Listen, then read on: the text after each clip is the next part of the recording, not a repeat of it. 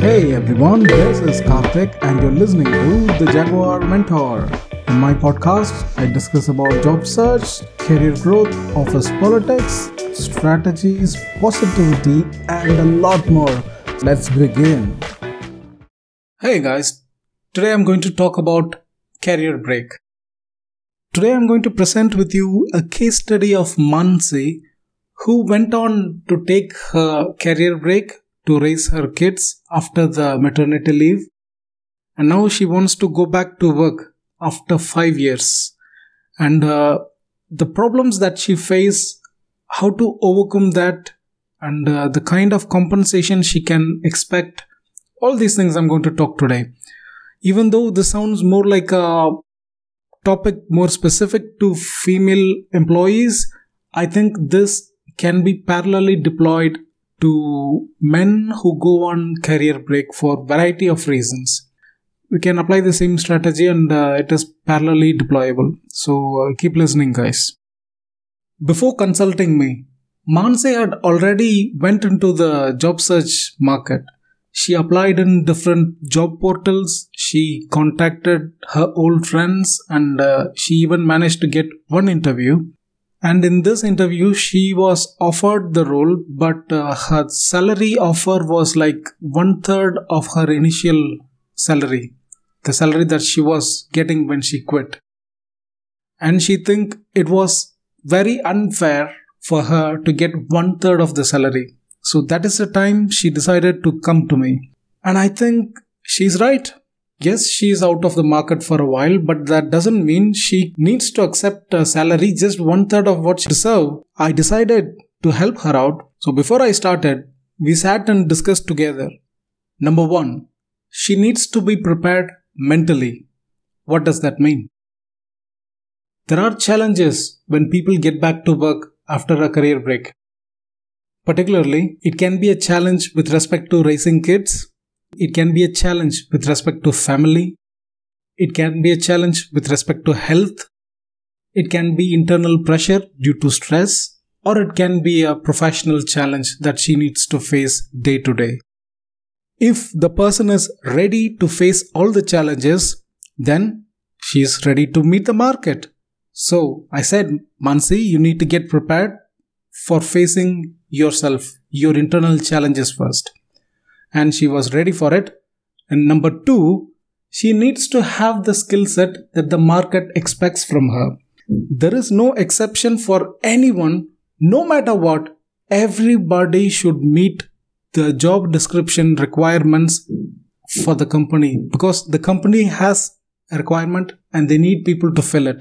That's all. So I need her to fulfill the market requirement by way of brushing up her skills to meet the market and to get new certifications so that she'll be able to match the qualifications of other candidates and it will be an added feather in the cap if she manages to find a freelancing opportunity so that she'll be able to prove that she is competent and is capable of handling the systems better. And number three, she needs a strategic job applying roadmap which will get her the role immediately in the shortest time possible. She needs a systematic approach plan because if she don't use such a plan, job applying will become a full-time job for her and I don't want my students to go through such an empathetic phase. I want them to be winners. I want them to have proper strategy. I want them to be strong winners. So I framed her a strategy for her how to approach her network, how to choose the right people in the network, and how to approach them with certain portfolios that will explain her skill sets. With all this in place, she developed a portfolio explaining all the skills she has built up to meet the latest job requirements and she found the right people in her network who will be empathetic towards her at the same time will respect her for who she is and to understand her and give her the opportunity that she needs now. She managed to find a contact from her old past. It was one of her uh, young intern at the time of her working that was a young intern who joined, whom she was training at that time. So this intern, so this intern is now ready and very happy to help her. Initially, this intern, let's say Miss X, so Miss X is also going on a pregnancy maternal leave. So she decided to ask Mansi to support her during her maternal leave to fulfill certain projects and certain commitments. And Mansi, it was a golden opportunity. She was able to use the systems back and uh, she was able to brush up her knowledge. She was able to ask questions. This Miss X was like a mentor for her because she, she was able to help her technically get back into the system. Now Miss X is able to refer her to her team boss that uh, Mansi is looking for a job and that she is a very capable person who is capable of dealing the systems. Mansi was given a chance to attend the interview. Since Mansi had already worked in that system, she is able to answer every single question, tick all the green boxes, and she got the job.